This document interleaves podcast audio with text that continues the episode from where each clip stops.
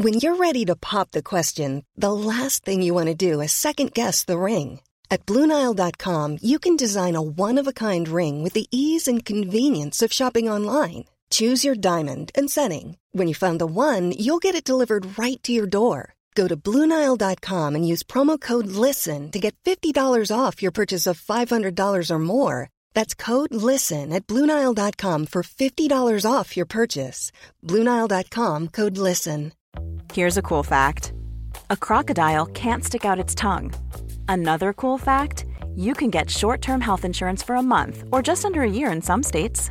United Healthcare short term insurance plans are designed for people who are between jobs, coming off their parents' plan, or turning a side hustle into a full time gig. Underwritten by Golden Rule Insurance Company, they offer flexible, budget friendly coverage with access to a nationwide network of doctors and hospitals. Get more cool facts about United Healthcare short term plans at uh1.com. What in the world is happening on Wall Street? Economic indicators. Who knows where this is going to end up? To understand the economy, you have to understand human nature.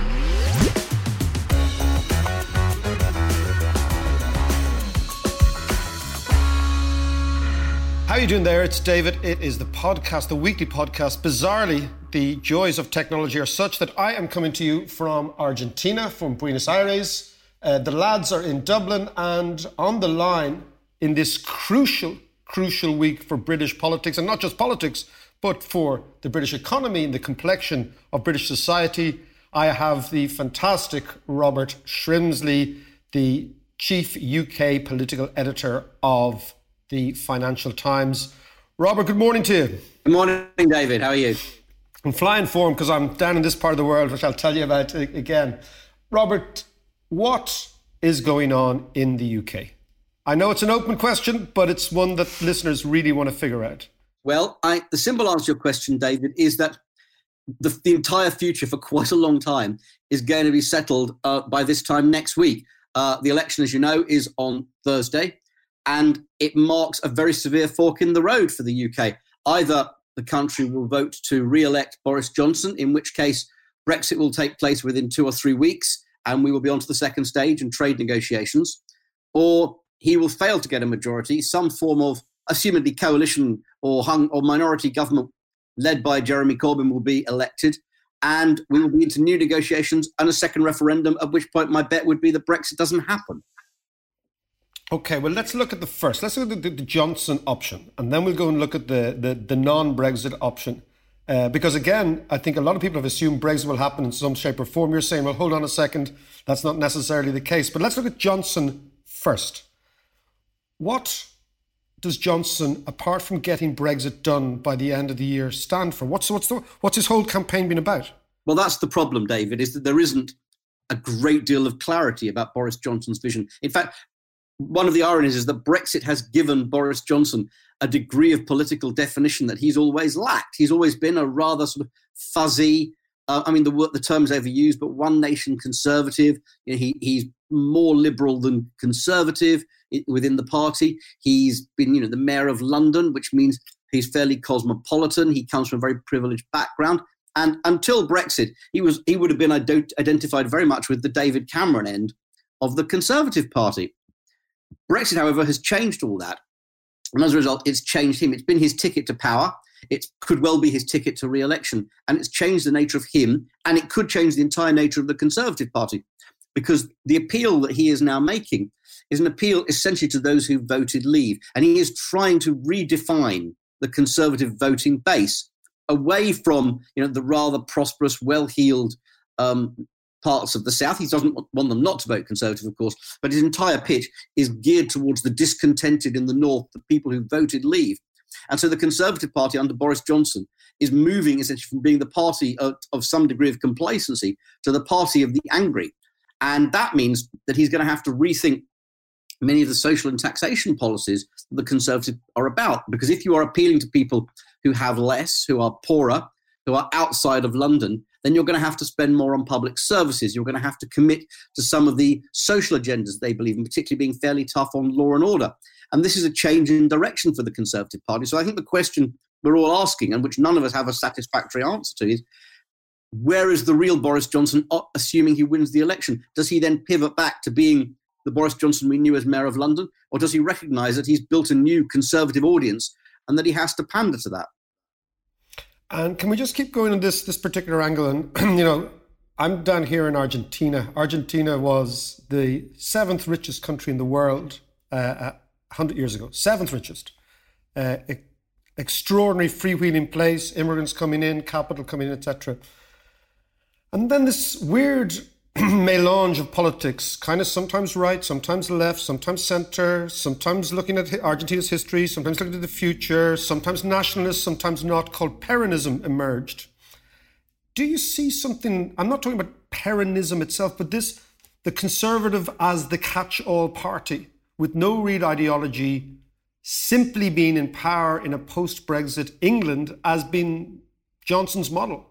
Well, eh, and there's an element of truth to that. I, I, can see. I don't think the idea of the conservatism of conservatives as a non-ideological party is essentially shocking in itself. I mean, conservatism isn't an ideology; it's much more of a disposition. It, it's never believed in a destination that they are travelling towards. It's believed. I mean, Michael Oakeshott used to refer to it, you know, as sailing a boundless and bottomless sea with neither floor for anchorage nor harbour for shelter, and you just carry on and try and make the best of the circumstances you're in.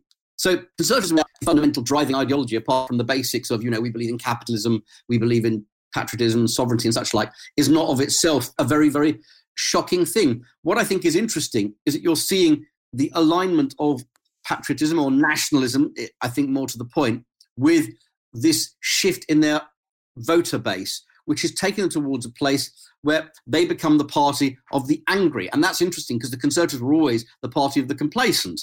And I think what you're going to see, and what they've done with Brexit is they have said, we are with you against the elites. And Brexit has given them a way of placing themselves in alliance with people who are very much the losers of the policies they champion because we have a joint enemy, they're saying, in the liberal elites who don't care about you, don't care about what you think, aren't interested in your views. And we hate them too because they're trying to stop us delivering Brexit for you. So it's given the Conservatives a way of reconnecting with the people. And that, I think, is the tone of Peronism, perhaps, that you are um, d- detecting, David. Uh, one, one can overstate this, but I think that's the echo you're hearing. And can I just, before we leave the Conservatives, and does that explain, again, for, for myself, many listeners, how you can have a coalition of out of work or possibly soon to be out of work workers in Sunderland and Nissan and uh, Jacob Rees-Mogg? It's exactly what it explains. Uh, one of the things I've been struck by on the campaign trails, what you come across now are people who voted Labour, who think of themselves as Labour, who voted Leave, and who feel that the reasons they voted Leave are being ignored. I mean, let's remember there is a reason why people voted Brexit. It's not because most of them were deeply agitated about the European Union. It's because it was a form for them to express their unhappiness at the way the country was going. But what you find this time out on the trail is people just saying, My vote has been disrespected. I already thought you people thought of me as less than you, and now you won't even respect my vote. And this is now about a fundamental respect for me and what I've told you to do. So let's hold that thought before we go on to see who you think is going to win. Let me go over to the other possibility the coalition around Jeremy Corbyn. Tell me what that looks like and tell me what it eventually ends up, if it gets in, doing to the UK. Well, I mean, it, that's much more nebulous. I mean, what we all feel at the moment, looking at the polls, is that there are only two possible outcomes. There is a Tory win, or is there, there is a hung parliament in which the Tories are probably still the largest party. There's no sense that anybody thinks a Labour majority is coming. It would be an extraordinary shock at this stage. So then what are you looking at? You're looking at a hung parliament where Boris Johnson is sufficiently far away from a majority for it not to be possible for him to try and muddle on. So he's got to be probably five to 10 short of a majority for that to work. So then what happens? At that point, Jeremy Corbyn and the Labour Party, which may have lost even more seats than it currently holds, will then say, well, okay, we insist on our right to try and form government. And so they're further behind than the Conservatives. Their calculation is that the Scottish nationalists, the Welsh nationalists, even the Liberal Democrats will not stop them forming a government because many of the things that the Labour Party wants to do are appealing to those parties, particularly a referendum on Brexit. So I don't even, won't even go into coalition talks with those parties. It would simply attempt to govern as a minority and dare them to bring it down. Well, we'll see. Part of political placing because they know they're under attack for the idea of doing a deal with the Scottish nationalists and, and provoking a second Scottish independence referendum. But I think The probability is they would try to form a government, probably still with Jeremy Corbyn at their head, and say, This is what we're going to do. We're going to take our policies forward because we don't think you can bring us down. And then to, let's talk about the economics. What is the economics of a Corbyn led government? Well, that's much harder in a way than Brexit because Labour has an extraordinarily expansive programme of, of change. Um, many of their individual policies, I think, would be reasonable to their potential partners in government. But the totality of them is just enormous. They're talking about at the end of a five-year term, an extra 83 billion in taxation to fund the spending pledges. There's other pledges they've made, which on top of that, uh, to write a, a, pension injustice to w- women over a certain age who were caught out when pension reforms raised the age of retirement. There's the policies on nationalisation. They're going to renationalise a lot of what was once state industry and privatised under the Conservatives. They want to completely decarbonise the economy purportedly within 10 years. I think even Labour accept it's going to take a bit longer than that. Uh, there's just a raft of economic reform, treating capital gains tax now to be taxed as income, ta- income rather than capital gains, which, um, again, a, a, policy which many could defend, but it all just builds up to this very, very aggressive reshaping of the British economy. And I think the great risk of it is a sign going up to people outside of Britain saying that we're closed for external business. They will make it a less attractive place for businesses to want to site themselves. And that's that's where it gets trickier, I think, for a Corbyn or Corbyn-like regime, because they will struggle to find some of the coalitions they want for those policies. And, and Rob, before, before I let you go, talk to me about then the internal coherence, the constitutional coherence of the United Kingdom in both those options. Because in the in the in the Johnson option, you have the Scots feeling very, very excluded, feeling more nationalist, but maybe Johnson not giving them a referendum or not acquiescing to it straight away. In the Corbyn situation, the price of government will be a second referendum in Scotland. What, what's your sense of the UK itself as an integral whole over the coming five, six, maybe decade odd? I think it's a really good question, David. Um, my sense has always been that the end, the British government cannot deny a referendum to people who have expressed a clear view that they want one. You know, the, you know, one only has to look at Catalonia to see what happens if you try to do that. So I think the argument it would be more about timing than about whether it happened. I think that a Labour-led administration would say to Nicola Sturgeon, leader of the Scottish Nationalists, well, okay, you go and win your majority back in the Scottish Parliament, and then we'll talk about a Scottish referendum. That's what we'll expect to see as the reason for holding it.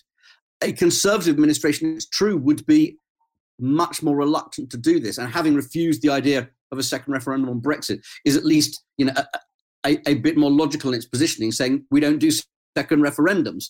Difficulty for Conservatives and people who want to keep the union together is that's almost win-win for the Scottish nationalists. Not only have they got you know the worst UK government from their point of view, therefore the one the ground most fertile for creating discontent within Scotland. But then that government is not allowing them a vote, so that builds up momentum for them.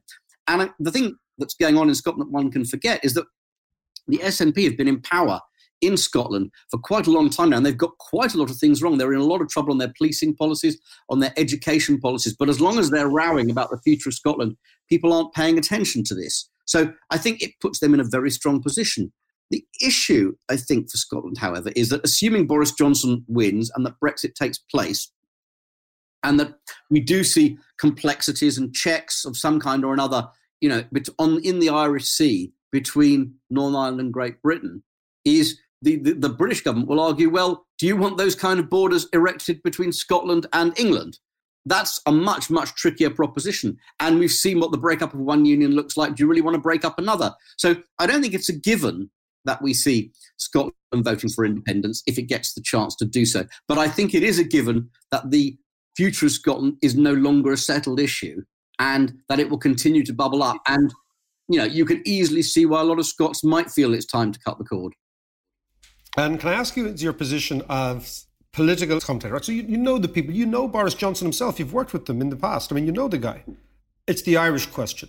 Can I just ask you, what is the sense, or is there any sense of what all this means for Northern Ireland? In the Commons, I'm talking about, in Parliament, in Westminster, around the halls well, I think the truth is that most people in British politics are not that exercised about Northern Ireland except when it's a problem. Remember, the main British parties don't even contest Northern Ireland uh, in, in elections. I, I think, obviously, on, on the Labour side, there are people who've long believed that in a united Ireland and so don't have any special affection for Northern Ireland.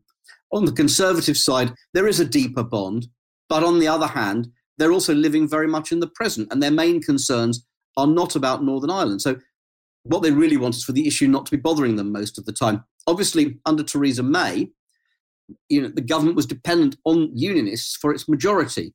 Whereas now Boris Johnson, if he wins, is not going to be dependent on unionists, and we don't yet know what's going to happen to the unionist vote itself in the general election. So I think they are hoping that it ceases to become a major issue. And the problem, I think, is that the detail of the backstop policy that Boris Johnson has negotiated hasn't really sunk in in lots of places yet. And I think it's beginning to, and officials are beginning to talk about how much more complicated it's going to be and how rigorously checks will be applied. So, in terms of commitment to the union, I don't know that it will change that much. But what has become clear, I think, from the way the Conservatives have behaved in the last two years is that they've treated Northern Ireland as an irritant rather than an integral part of their kingdom. Robert, I'm, I'm sitting here in Latin America, okay, and because of that, I've got my Latin American head on. But what can happen? And there's a lot of weird things happening in politics down here, you know, all the way from Mexico down to Argentina, Chile, Brazil, Venezuela, etc. But what you seem to have presented to me is a choice for the UK between, on the left, this coalition of nationalists and leftists and proto Marxists and people who want to nationalize things. It's almost like a, a, Hugo Chavez in the UK. And on the right, almost like a Juan Perón in the UK, that it's really splitting along lines that the UK hasn't split along for many, many years. You've got the populist right with a nationalist leader who will do anything for power, so he'll swing either way. And you have the leftist rump of the old Labour Party potentially in power with an agenda that's not unlike something we saw here in the 1970s. Yeah, and that's the extreme version of it. And of course, reality always tends to intrude on the dreams of politicians. With Jeremy Corbyn, I think we know very clearly what his agenda is. It's very well spelled out. And were he to get means to carry it through, know what his direction of travel is. And it is nothing less than the complete re engineering of the British economy. With Boris Johnson, it's more complicated because the truth is nobody knows. And I don't even know that he knows. He has a, a, an outlook rather than a set of policies. Um, and I mean, it's been very striking. His whole campaign around Brexit is let's get Brexit done so that we can move on with all the other things that matter to us. So Brexit has gone from being the great thing that's going to be this enormous, wonderful future for the for, for the UK to being that thing we have to get out the way so that we can carry on with all the other things we want to do anyway. And I, I think that's so. I think the, the, the Boris Johnson vision is much hazier than the Jeremy Corbyn one. Robert, I will leave you go. Thank you so much. So that was Robert Shrimsley, old mate, great friend of Kilkenomics, one of the sharpest analytical minds on UK politics of the Financial Times, yeah. and all, all around good geezer as well. Yeah, yeah, yeah. He was really interesting, actually. What strikes me, though, is, you know, he, he gave a good analysis of both sides, but, you know, he never mentioned the Lib Dems, and they, they don't seem to be figuring very strongly at all. What's what's their play in all of this? Could they not be kind of kingmakers at the end of the day? They've had an atrocious, atrocious campaign. About three weeks ago, the view was the Liberal Democrats would do very well. They've been doing very poorly in the polls. But in terms of which side they are on, the Liberal Democrats' policy is to revoke Article 50, to revoke leaving the EU, not even to have a second referendum, just say, we are not going to do this. So that puts them squarely in the Labour camp. So in the past, they could have been kingmakers, but they have actually decided that they are in opposition to the Conservative Party.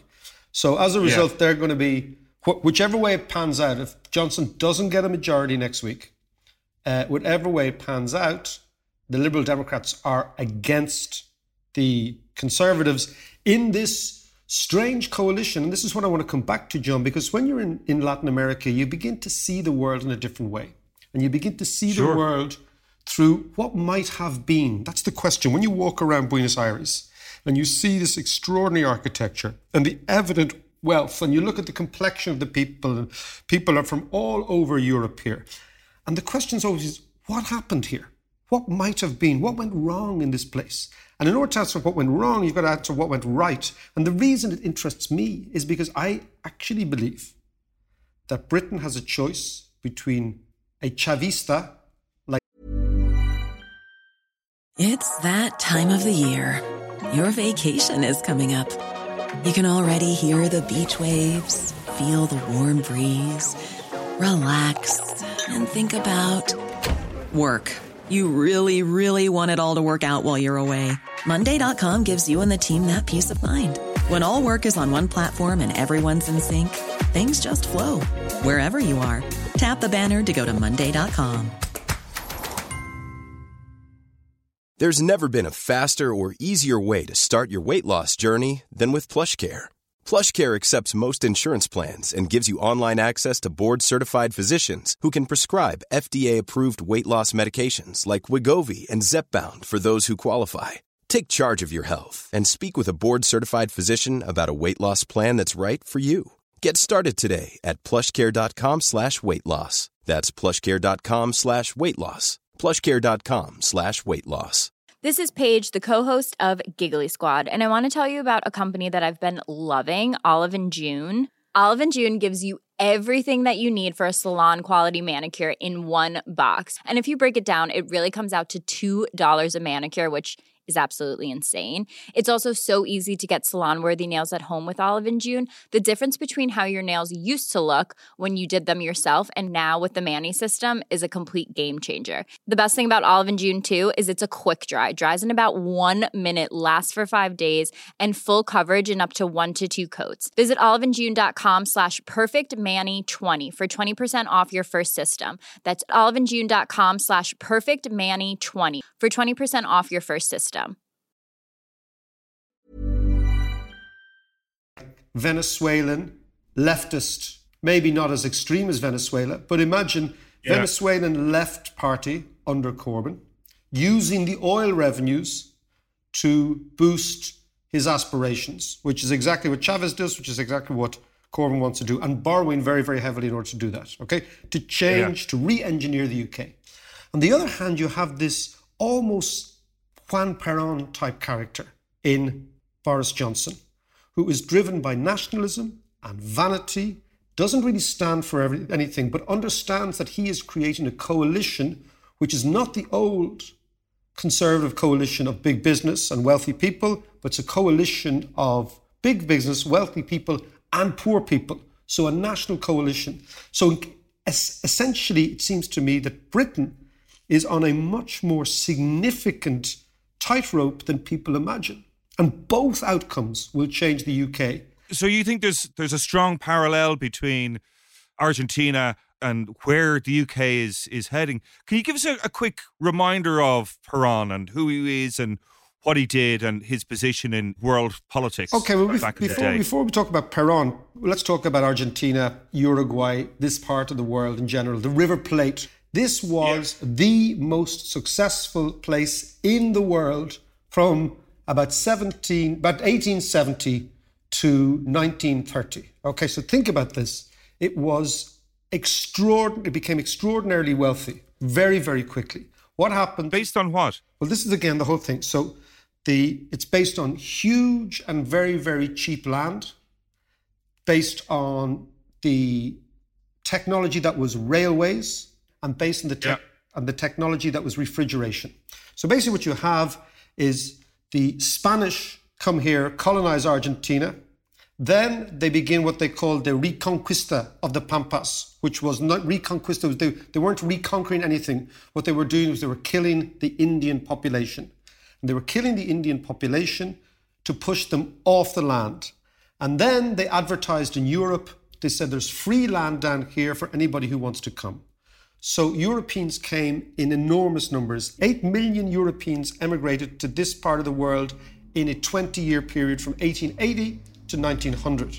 Wow. In that- and how many of them were Christian brothers? Well, well, I felt it's very, very interesting. You should say that in that population there was 48,000 Irish people came here. Now, Wow. the reason the the reason the Christian Brothers story is interesting is, do you remember the movie Alive about the rugby team? I do. Yeah, absolutely. Great So, so that rugby team was a rugby team called the Old Christians. They were from Montevideo across the River Plate here from Argentina, in the capital of Uruguay. The old Yeah. Christians went to a school called Stella Maris. The Stella Maris Christian Brothers was an Irish Christian Brothers school set up in 1955 by an Irish priest called Father Brother Patrick Kelly, right? Right. All those, and again, in the same way as in Ireland, rugby is paid by posh people, soccer is paid by the rest, right? So hmm. the Irish in Argentina and Uruguay were incredibly well off. And interestingly, the Irish in Argentina were the only Irish anywhere in the world that decided to make an alliance with the Brits here. Okay. So the Paddies got a look around. They said, okay, we're here, we speak English. The Brits are the top dogs because they used to call it the Argentine because the Brits were the big investors. And basically, there's loads of Spaniards coming in, loads of Italians coming in. Why don't we do an alliance with the Brits? So the Paddies here are quite different to the Paddies elsewhere, like in America and in, and in England. So the footprint of Irish people here is unbelievably significant. But the interesting thing from that, that movie and Alive is all those people went to an Irish Christian Brothers school. And the Irish Christian Brothers School, Stella Maris, is still one of the elite schools in Uruguay. But if you come back again, right? The Yeah. single biggest immigrant ship ever to dock in Argentina was a ship called the City of Dresden, and it left from Cobh. So the first, the biggest ever deposit of immigrants from one ship in Argentina was an Irish ship. Well, it, was a, it was a Scottish ship called the City of Dresden, and it deposited uh, over 2,000 Irish immigrants in one afternoon here in 1889. So there's a huge Wow, history that's here. incredible. But the, the point is that what you get is remember we talked about globalization. This, Yeah. The first real era of globalization was the opening up of America, Latin America, exporting agriculture to Europe. This led to mass, mass immigration of people down here. So much so that the wealth of these people went through the roof. Why? Because once you got free land, you got cheap land once you were able to get your agricultural product, which is a huge country, out to market, you began exporting. How could you do that? You have a massive increase in railways. This part of the world had the best railway system in the world in 1900. And refrigeration allows you to keep the meat fresh that can be exported. So you get this huge, huge export of agricultural products from this area into Europe, Right. led by Britain. And why did the Brits want to get a different source? This is really interesting for Irish listeners. Why did the Brits want to get a different source of agriculture? Because they couldn't depend on Ireland during the land wars. So Ireland was basically there to feed Britain. And during the land Yeah. wars from, from 1770 all the way up, all through the independence movements in the early part of the uh, 20th century, the Brits wanted to re-divert their source of food away from Ireland. And Argentina and Uruguay was the source, which is why English people will remember a spam called Fray Bentos, which is what they all survived on for many, many years, made in Argentina and Uruguay. But just to give you some figures, John, and this is how amazing. US lending to Argentina went up from 300 million in 1902 to 1.6 billion in 1914. 60% of all international loans worldwide went to Argentina. The Brits in 1914 invested, this is a massive figure, 5.8 billion sterling into Argentina. Why? Because they were Wow. investing in railroads, they were investing in technology, they were investing in shipping, Yeah. all to bring down the price of food in Europe, which they did incredibly effectively, which is again why all European countries with large agricultural populations, which the Brits didn't have, remember, after the Industrial Revolution, became deeply unstable because their agricultural economies were destroyed by the shock that is Argentina. And of course, then those agricultural people leave Europe, largely Italians, Greeks, Spaniards, and they come here and they set up a whole new life. And then what we see is there was an expression in 1914, before the First World War in England, called as rich as an Argentine. And it was an expression used by George Bernard Shaw, right? And the idea was that these people were super rich. They also did amazing social things. For example, Uruguay, again, it's only across the water here, was called the Switzerland of Latin America. It had universal suffrage before anywhere in Europe, men and women. It had a health system, an NHS health system, a free health system, and free education.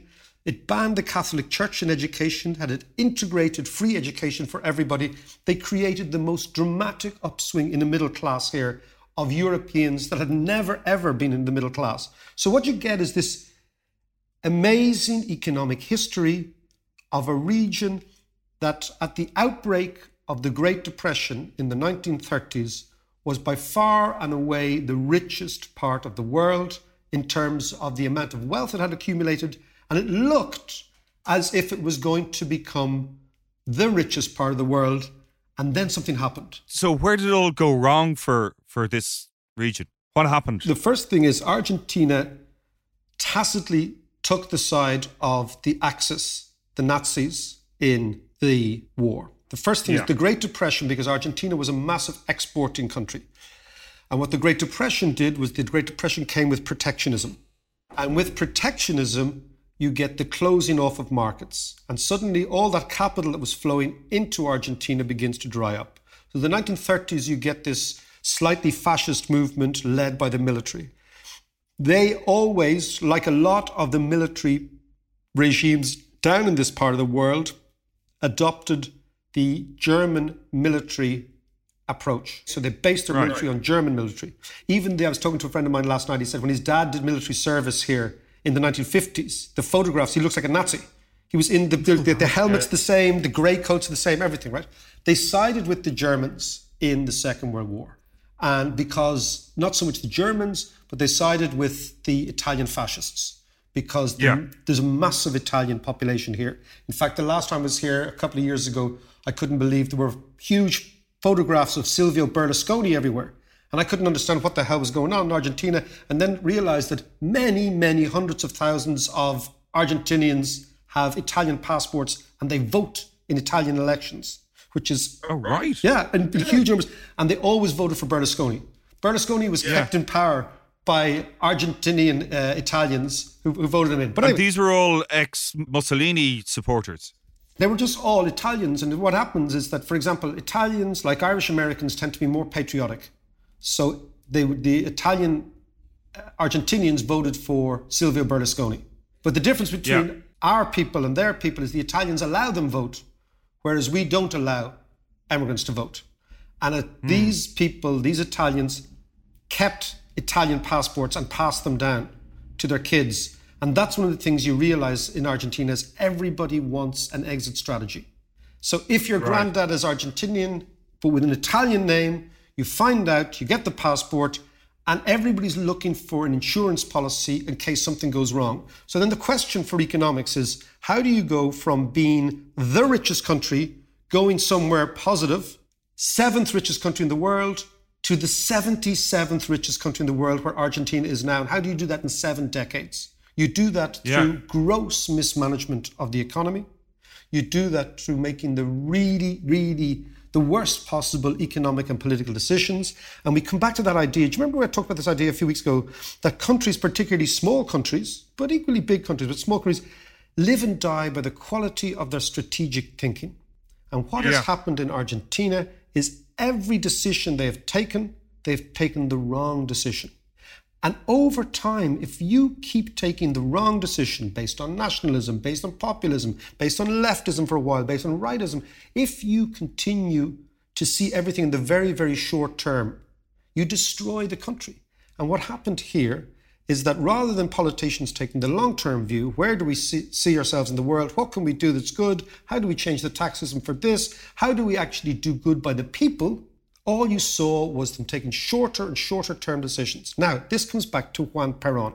So, Juan Perón yeah. is a sort of a nondescript military figure in a captain in the Argentinian army. He fronts a coup, the military mm-hmm. win the coup. Then Perón starts to come in. He starts to do what all military governments do. He starts closing down the uh, newspapers. He starts closing down the left. He starts being a populist with the right, he starts saying, Don't worry to the people, I will look after you. Then his wife, Evita Peron, Don't Cry for Me, Yeah. Argentina comes in, kind of adopts herself as the queen of the poor, right? Real populist stuff, really, really popular stuff. Wraps herself in the nationalist flag of Argentina and talks about this greater Argentina. But all the time they are looting and looting and looting. So what's happening is then the rich Argentinians say, well, screw this, and they start getting their money out. So you get capital flight out of Argentina.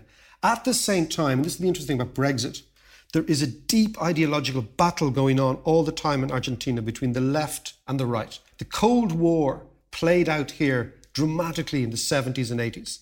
And of course, in Yeah. the 1970s, the military junta comes in and begins to kill all leftists. This is when the military junta came in and had that dirty war that you'll know about, where Yeah. when people were cheering the Argentinian national soccer team in 1978, the actual cops were throwing students out of planes in the River Plate, killing them. Okay, they killed up to know, 40,000 yeah. people. Then you get democracy comes in in the 1980s. Then the 1990s, things start to change again. But what you get is consistent economic problems all the time. In 1990, 1990 they have an economic crisis. In 2001, they have an economic crisis. And now they're going through one again. So much so that last Yeah. night I changed money uh, on the street at about 20% more profitable for me than in a bank. So they have a black market in the currency. The- Jesus. the Wow. dollar, when I first came here in the 1990s, was one dollar, one peso. It's now 50 pesos to the dollar. So the devaluation has been phenomenal. And of course, in all that, when you're talking about the 70s, 80s, and 90s, we had the Falklands War in the middle of all that, which must have cost them financially a small fortune as well. Well, it's interesting. Every single Argentinian kid in school every morning sings a song about Las Malvinas. Still, I went to What's uh, Las Malvinas? Las Malvinas is this is the Spanish name for the Falklands. It's the, Oh, right, sorry. The, the Malvinas are the islands in, in, in Spanish. And I went to a soccer match last year in Mendoza, which is across from Buenos Aires, it's off, over beside the Andes.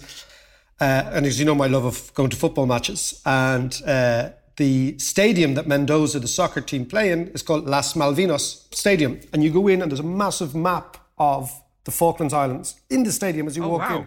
So the people feel really strongly about it still, you know? Yeah. But the interesting thing is, and this is all about power, right? Although we found it bizarre, the world didn't find it that odd that a British flotilla of naval vessels would sail down to the South Atlantic and bomb Argentina.